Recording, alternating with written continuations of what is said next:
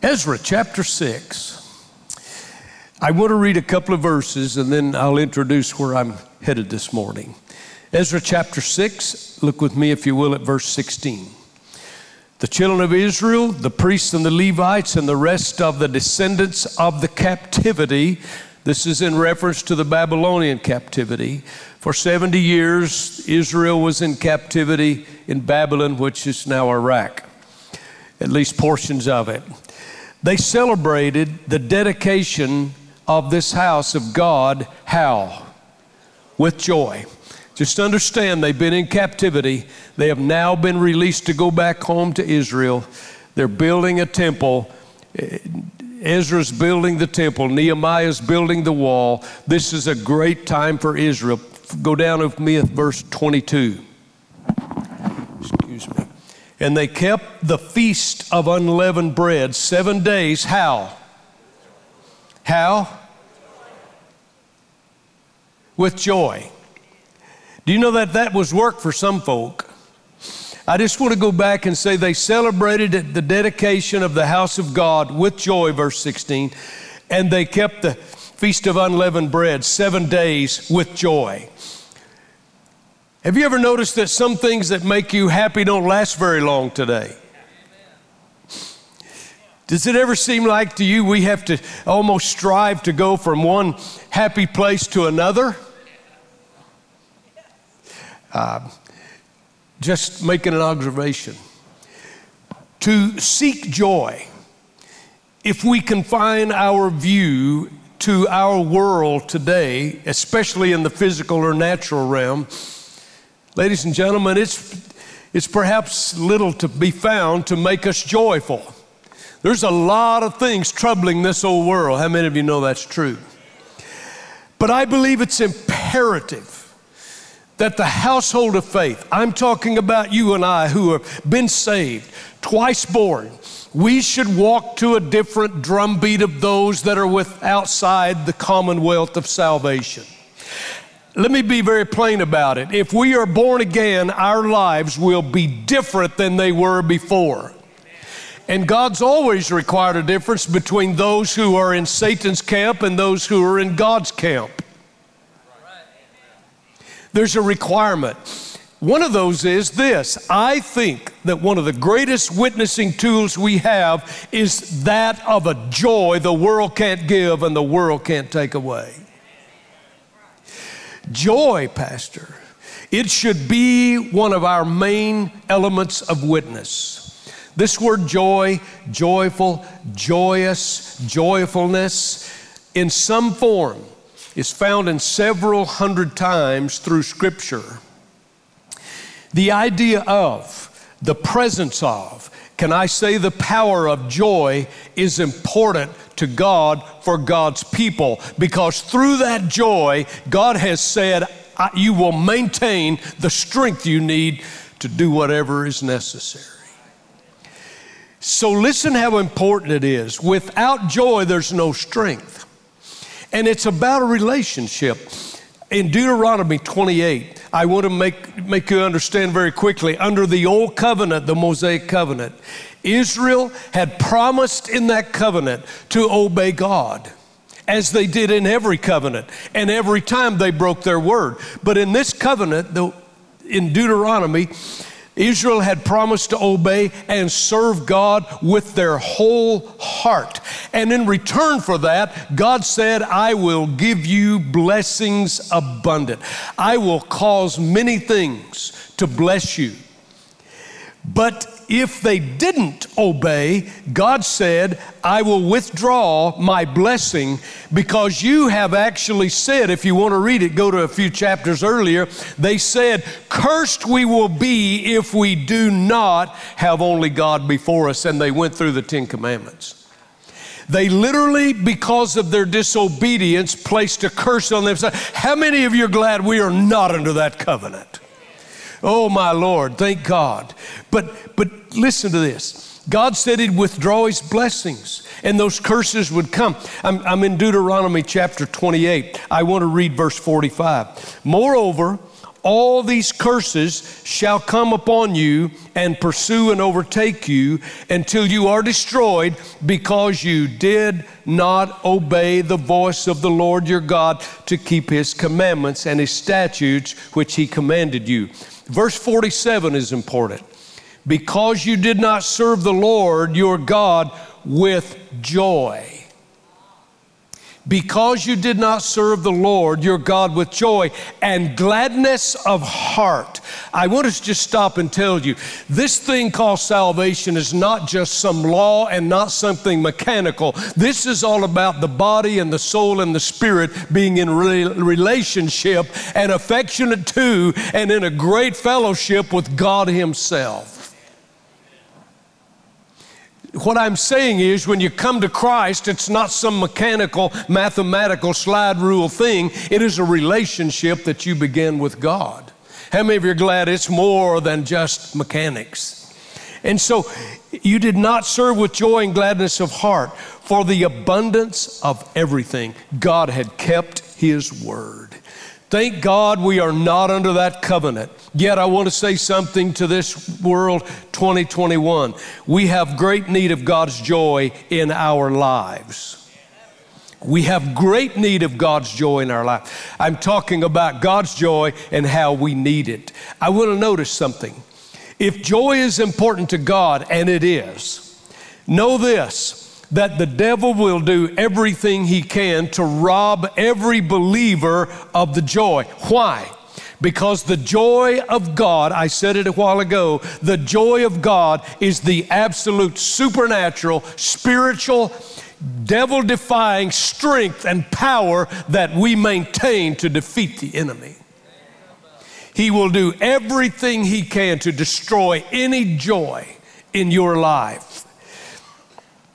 The psalmist David, I love to read this. The psalmist David over in Psalm 51. Most of you, if you know the scripture, David had sinned in a great measure with Bathsheba and he had not repented. The prophet came and said, You're the man. And David fell on his face. And you hear, you hear this deep repentance of soul. You hear the anguish of someone who knows that he has failed God. And he uses words like this. Watch this. He said, Wash me, purge me, create in me a clean heart. And then he went on to say, Make me to hear joy and gladness. And he said, Restore unto me the joy of your salvation in me. Ladies and gentlemen, when you pray a prayer like that, you're after the whole package of a relationship that's right with God again. And I love, I love the, to hear the passion that he comes to God. And, and the very first verse, I've said it so many times, when Satan had, when, when David had sinned and Satan had come in like a flood and tried to destroy his kingdom and his rulership and his life that God had appointed him to. And you'll be the object of the enemy too if you try to do what God asked you to do. But listen, after he had failed, I love this. The very first verse in Psalm 51 gives us a great insight. The only attribute of God by which David had any standing at all, and I say this for your benefit and mine, and all of you who are lost or all of you who have failed the Lord. Notice David's powerful word, Psalm 51 have mercy. That's the greatest attribute of God that he could. And watch this. He said, Have mercy upon me, O God, because there are some things only God can do. And only God can forgive sin. Only God's paid the price for that sin. And here he is, not only seeking God in a sense of wash me and purge me, but let me know that joy again because David knew he had lost his joy because he had sinned. A good question today, I think, for us is this What makes you joyful? What makes you joyful? I'm not talking about a, a worked up joy. I'm not talking about a contrived joy. I'm not talking about an emotional manipulation. Let me remind us that Galatians 5 in the New Testament says that joy is a fruit of the Spirit, and that is of God Himself within us. So if you're sitting here and you're listening online today and you know this birth, this second birth of God, God has placed in us that joy. And that joy should be part and parcel of every experience we have, good or bad. Boy, you shouted me down then, didn't you? As a fruit of the Spirit, I will say this. If we are truly what we profess to be and truly what the scripture has said, this joy will be displayed in our living. So let me give you some background. Here's where we're going to go through some scripture. I'll try to do this chronologically as, and, and as, as simply as I can. Israel has disobeyed the covenant like they did. They were taken to Babylonian captivity for 70 years. I said before, Nehemiah is rebuilding the wall. Ezra is assigned to rebuild the temple. In chapter one of Ezra, Cyrus is the king at the beginning. He proclaimed freedom to return to Jerusalem to rebuild that temple. And let me just say this the reason that God actually gave favor to the kings of Israel while they were 70 years because they began to obey and they lived things out in front of that pagan kingdom, and God actually gave them favor, and He even used the heart of the king, we'll see that later, to rebuild everything that was torn. So, chapter 1, Cyrus is the king. He says, You have freedom to return, rebuild the temple. Chapter 2, it's a list of names of all the leaders, the priests, the prophets, all the servants that were to return to make all that happen. I heard one commentator say the second chapter of Ezra is a list of many, many, many names you do not want to name your children. I'm telling you, there are some strange names in Ezra 2. You don't believe it, just go try to pronounce all of them. And I'm glad I'm not going to read it, aren't you? Chapter 3 the foundation of the temple was laid. Can I say it was laid identical to that which was Solomon's temple that had been destroyed? Now it was going to all rebuilt, be rebuilt this second time. And watch this, we'll come back to it later. Something happened. I'm going to be in chapter 3 uh, of, of Ezra, and I want to read to you a couple of verses. Just look at human nature in these two chap these two verses. Chapter 3, I'll begin at verse 11. Meaning Israel, and they sang responsively, praising and giving thanks to the Lord. For he is good, that's what they said, for his mercy endures forever toward Israel. Then all the people shouted with a great shout when they praised the Lord, because the foundation of the house of the Lord was laid. But many of the priests and Levites and heads of the fathers' houses, old men who had seen the first temple, meaning Solomon's temple, wept with a loud voice when the foundation of this temple was laid before their eyes. Yet many, and meaning them, shouted aloud for joy, so that the people could not discern the noise of the shout of joy from the noise of the weeping of the people. For the people shouted with a loud shout, and the sound was heard afar off. Pastor, what are you trying to point out? I just want to show you that there were greatly mixed emotions at the same event. And some of them, we'll, we'll pick this up in a moment, some of them were weeping, some of them were shouting, but the noise was so loud you couldn't tell which was what. We're going to come back to it in a minute. Chapter 4 then came great opposition. Young people, ladies and gentlemen, the devil will always try to discourage us in every move we make. And here in chapter 4, the whole progress of rebuilding the temple was stopped, shut down. Chapter 5, God raised up prophets, Haggai and Zechariah.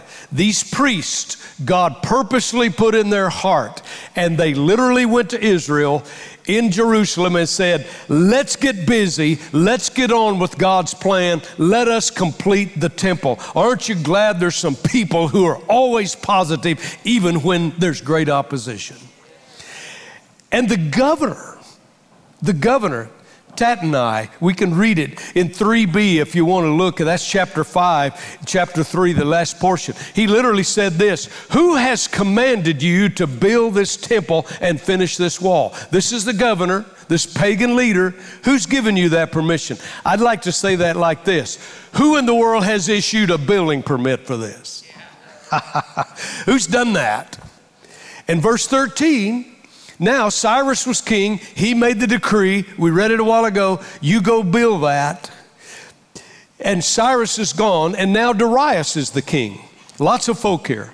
So in verse 17, if you want to look in chapter 5, they said literally this let's research Cyrus's records to see if he gave the Jews permission to rebuild.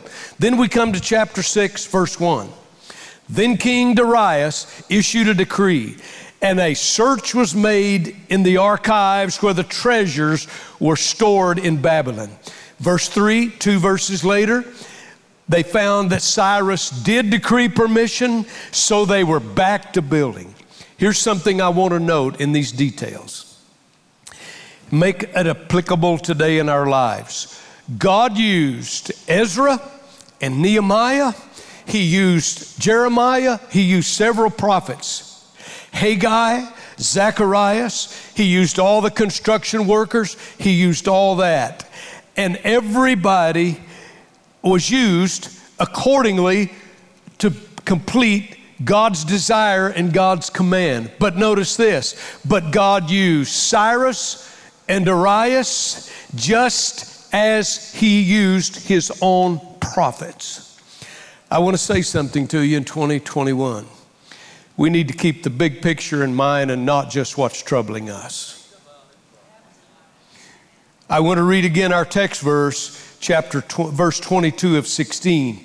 And they kept the feast of unleavened bread 7 days with joy, for the Lord made them joyful and turned the heart of the king of Assyria toward them to strengthen their hands in the work in the house of God, the God of Israel.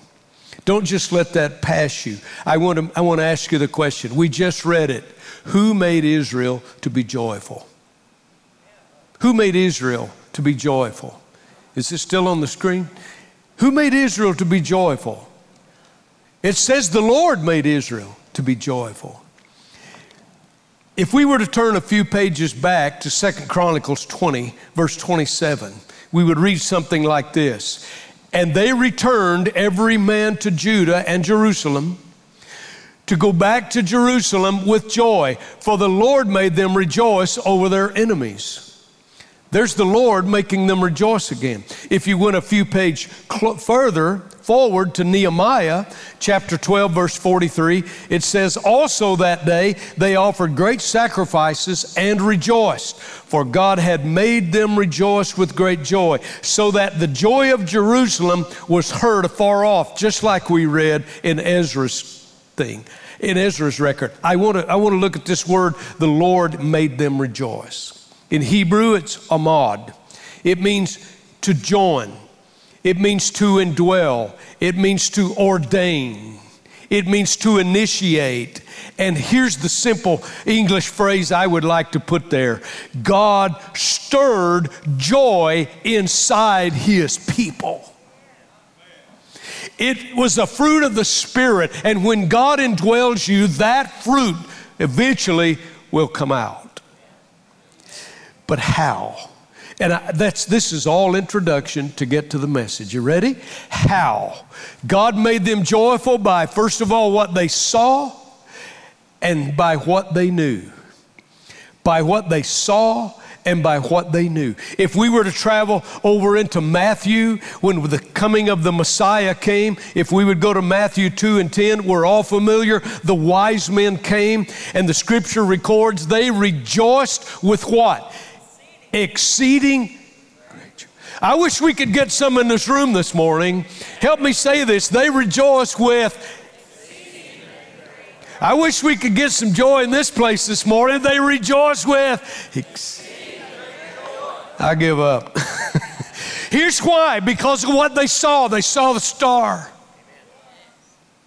They knew this was true and they, they rejoiced because of what they knew. God's Messiah, after 4,000 years of prophecy, had arrived and they were the ones that were going to see him. Quickly, three things. You guys will be proud of me. Three points, homiletically correct today. They were joyful because they saw God's protection. In chapter 6, verse 7, Darius is king now, and he said, Listen to what he said if you want to read it. Let the work of this house of God alone. You know what that means in plain language? Let them build this temple. Hands off. I command it. Leave Israel alone. Let them rebuild that temple and that wall. And listen, let me tell you, God means what he says. If you read, if you read verse 11, the, God, he, through this king Darius, he, he said to the Babylonians, if you hinder, verse 11, also I issue a decree that whoever alters this edict, let a timber be pulled from his house and erected, and let him be hanged on it. And let his house be made a refuge heap because of this. I want to tell you something that shivers me timbers. I want to tell you something. I believe God means what he says and says what he means. And here old Darius said, if anybody hinders this people from doing what I have said, take a, a post out of their house, put it in the ground, erect it. I don't want that man who disobeys this decree, who challenges Israel to be hanged. I want to tell you something. God intended for that wall in Jerusalem and that temple in Jerusalem to be built. And nothing was going to stop that. I want to tell you something. God intends for you and I to land in the kingdom of a heavenly home, not made by hands. And if we'll stay in relationship and experience the fruit of the spirit of joy in our lives, God's going to see that nothing hinders us. I want you to know I'm sure of my salvation today. Wow. He went on to verse 13 and said, At least they finally got it. I wish we could get this truth across to this generation that whatever God says, do it. That's what, that's what Mary said. Jesus said, do this. But we've become so self centered, we want to argue even with God. But I want to know, know, want you to know something. Back then, authority meant something and law meant something, which is what Satan's trying to destroy in this nation today trying to destroy our laws. Listen, if you don't have laws, you don't have civility. And I don't know what you people who are trying to defund the police and trying to destroy all that, I don't know what you think it's going to come to, but I tell you what, when somebody comes and pulls a gun on you, call a counselor. Call somebody that's going to do that. Okay, I, I took a curve here. I just wanted, if we don't have laws, we don't have a society. Amen. Listen to this verse 13. And they, meaning the Babylonians, did diligently according to what King Darius had decreed. I like it when people who are in charge that are on God's side say it and mean it. Those are heroes. Ladies and gentlemen, 2021, hear me. We, the people of the cross, are here today on this planet, in this date, this dispensation, this decade, we are here because God has decreed that we be here. And we are here in the midst of last day activity because God has a purpose for every one of us. They saw God's, God's protection. Secondly, they saw God's provision. Verse 8. I'm in chapter 6, verse 8. Moreover, I issue a decree as to what you shall do for the elders of these Jews, for the building of this house of God. Watch this. This is a pagan nation, a pagan country, pagan king. Let the cost be paid at the king's expense from taxes on the region beyond the river. This is to be given immediately to these men so that they are not hindered. I want to tell you, when God gets ready to finance something, He might even use the pagan coin. Wow. It's not so much the coin as it is the, the power of God. It's, a, it's a, and, and I, that's verse 8. And I just want you to, I, am going to skip some more that he says. I'll read it in a minute. But in verse 10, basically he said this The taxes, all of it will be at the expense of the king because of the taxes of that region. And in the end of verse 10, he simply says this just pray for me and my sons. That I don't want us to miss the power of those words. Here is a national leader. Here is a person that is with great responsibility, and he says to his nation, I am confident in the prayers of Jehovah's people. 2020, Christians in this house and all over this globe online, we are responsible to live in a manner whereby even a pagan world has confidence in what we believe and our prayers. They saw God provide. God, secondly, in this point is this God is a God of plenty. I want to read verse 9. And listen to this is in the middle. He said, Taxes will pay it. He said, Pray for me and my sons. In between, he said, And whatever they need, young bulls, rams. Watch this. Don't miss the spiritual significance of this. He just said all the money, all the materials, but he said whatever they need young bulls, rams, lambs for the burnt offerings of the God of heaven, wheat, salt, wine, and oil according to the request of the priests who are in Jerusalem. Let it be given them day by day without fail. God not only provided the material things, He provided the things that they needed so that they could sacrifice the very things to God. This man doesn't even believe in this religion, but he supplies not only the material things, but the worship things. And if you want to know on later, all that when they went into captivity, all the the, the, elements that was in the temple, the chalice, the, the trays, the gold, all the trumpet, all those things, some 5,000, I think, items that were taken and put in the king's treasury in Babylon. When they got this complete, he gave it all back to Israel. I want to tell you something. When God decides he's going to do something, he's going to do something.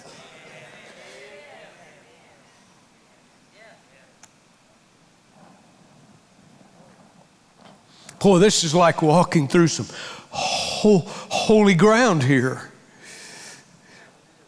Materials for the construction, yes. And animals and sacrifices to worship God. Ladies and gentlemen, America, let me say something. Look how God has provided for us. We are sitting here, the envy of the world. How blessed are, have we been in America? We have been blessed and blessed and blessed. But I want to go back now and recall this mixed emotions in chapter 3. Why did they have mixed emotions? What, why the difference? And I want to note something that's important for us today. The difference in those mixed emotions in the human response then and even today. Some of those people focused on what they did not have, others focused on what they did have. And we live in America, in the Western Hemisphere, in a wilderness of want. Doesn't matter what it is, we want more. And it doesn't matter how much we get, we want what we want and more, and we want it now.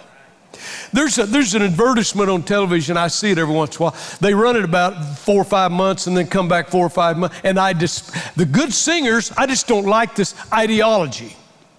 it's something like a company, and they should pay me for saying this. It's, it's Wentworth, J, JT Wentworth. Uh, I want my money and I want it now. How many of you have heard that song? Good voices. I mean, opera, I, I can't remember the jingle now, but it's something like, it's mine and I want it now. I want it now. I want it now. I look back and I go, You're so thin. Forgive me. It's all we think about. Here, mixed emotions. Here's a human yet a spiritual discipline. Joy comes when you see God's provision. What he, ha- what he has done for us and what he ha- that's what we see and what he has promised us that which we know. Saints, 2021, let us see God's provision for us. I just I just want to I'm just turning to Ephesians 1. You don't have to do this. Just listen. How many of you are Christians in this room? All of you online, listen to this. If you don't think God hadn't provided for us, listen to what Paul wrote in a prison, one of the prison epistles in Ephesians 1. I'm just going to touch it. God the Father our, blessed us with the Lord Jesus Christ, who has blessed us in every spiritual blessing. Verse 3. Verse 7 we have redemption through his blood, through his forgiveness, which he has made abound toward us. Verse 8. In verse 11, in him also we have obtained an inheritance Verse 14, who is the guarantee of our inheritance. Verse 15, therefore I also, after I heard of your faith in the Lord Jesus Christ and love for the saints, do not cease to give thanks for you in my prayers, that God, our Christ Lord, for his glory, may give you the spirit of wisdom and revelation and knowledge of him. Verse 18, understanding know what hope of his calling and the riches of his glory and the exceeding greatnesses of his power toward us. Get to the verse 22. He is head over all things. He has put all things under his feet, and we are the church. We are his body. He has furnished us with everything we need. God has provided us with everything we need to get to the glory world. Praise his name. Thirdly, and lastly, they saw God's providence. Well, let me show something about providence. Yes, it means providing, as we just talked about, but there's also a providence meaning that it is God's special care that is done for His people, and it probably most of the time not seen with the naked eye behind the scenes of all the tangible and physical view, God worked through the leaders, I mentioned a while ago, of that nation. Our text, verse 22, said, He turned the hearts of the king. And in chapter 7, now we have a new king. We went from Cyrus to Darius, and now it's Xerxes. A new king. I want to read you verse 27 of 7. Blessed be the Lord. This is, this is Ezra's response to Xerxes' decree. Let them go, let them finish. Blessed be the Lord, the God of our fathers, who has put such a thing as this in the king's heart to beautify the house of the Lord, which is in Jerusalem. It was completed, and God turned the king's heart to make it happen.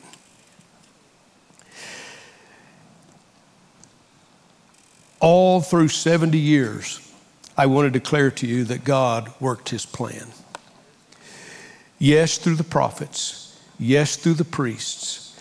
Yes, through rank and file of the followers. But perhaps the biggest miracle that God did for that nation that time, God turned the hearts of pagan, heathen kings. I want to stop and tell you something important. Ladies and gentlemen, Jehovah, Yahweh, God is the same yesterday, today, and forever.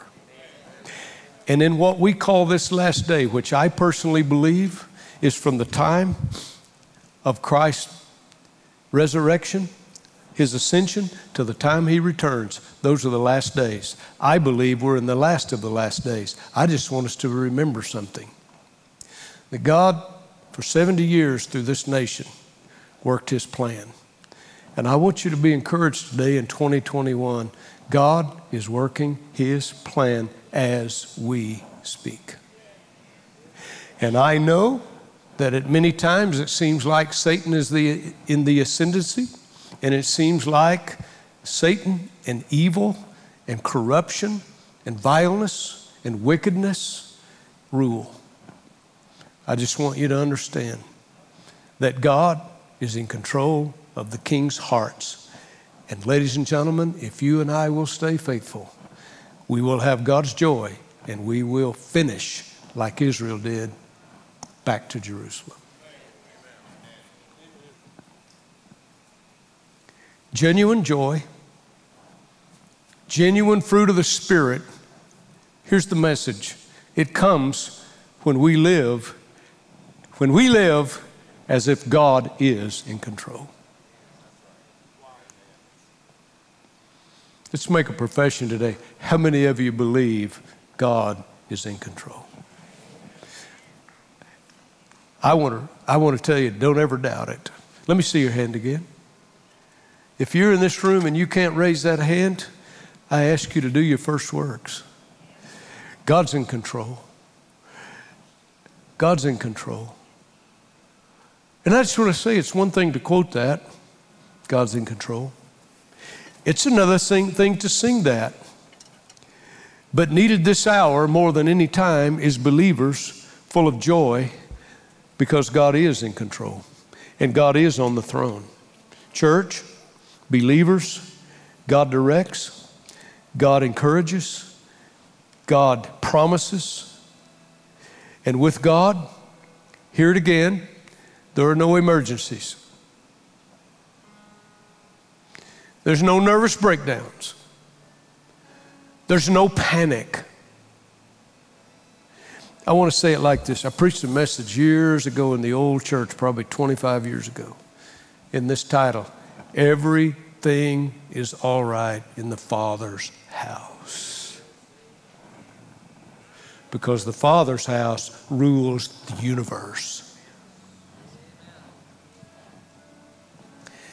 Matthew Henry, great minister of a day gone by, said this quote, all our joy must terminate in God, end quote. I want to say this and I'll be through. If we were to turn to the New Testament epistle of Paul called Philippians, there's four chapters. Some commentators that I read say there's 11 times Paul talked of joy in those four chapters. Some of them say there's 19. Whether it's 11 or 19, it's quite a bit in four chapters talking about joy. This is one of the Colossians, Philippians, Ephesians, prison epistles. But listen, to the Philippians, he said, Rejoice. And again, I say, Rejoice. But I want you to hear me clearly. It was not because of circumstance. He had been beaten. He and Silas had been bludgeoned. the blood had dried on their backs, probably their hair dried in it. Their feet and their arms were in stocks where they couldn't move. They were put in prison. And at midnight, Paul and Silas practiced exactly what they preached. Rejoice, and again I say rejoice. And the word records that they begin to sing at midnight. I want to tell you, I think there's something awful sweet about a song that comes out of a soul when it's in the worst circumstance you could imagine. I think it was Alexander Solzhenitsyn. I read the book Gulag Archipelago years ago he would stare through that darkened prison in one little hole through the concrete, and he made some statement like this I saw one blade of grass through that little bitty hole with the sun shining on it, and for that reason and that reason is enough that I believe in an eternal God. I want us to have that kind of mindset. Here he is in prison, he sings. Here, watch this. If we read it, the scripture says all the prisoners heard it. All the prisoners heard it. All the guards heard it. And I'm finishing. Listen to this. When joy comes from God and it's in us, it'll come out. And when it comes out, ladies and gentlemen, it will affect the whole prison. And I want to tell you something the true joy of God in your life will affect the whole prison Satan's trying to build, no matter where it is. It'll affect your house. It'll affect your marriage. The joy of God will affect your job. It will affect every circumstance and every situation you're in. Even if the doctor gives you a bad report, I want to tell you something. There is a joy. There is a joy that the world does not understand. And God wants to see that in this late hour. So I'm going to ask you a question How's your joy? Is it tied to the internet? Is it tied to a newscast? Is it tied to the stock market? Is it tied to mood swings?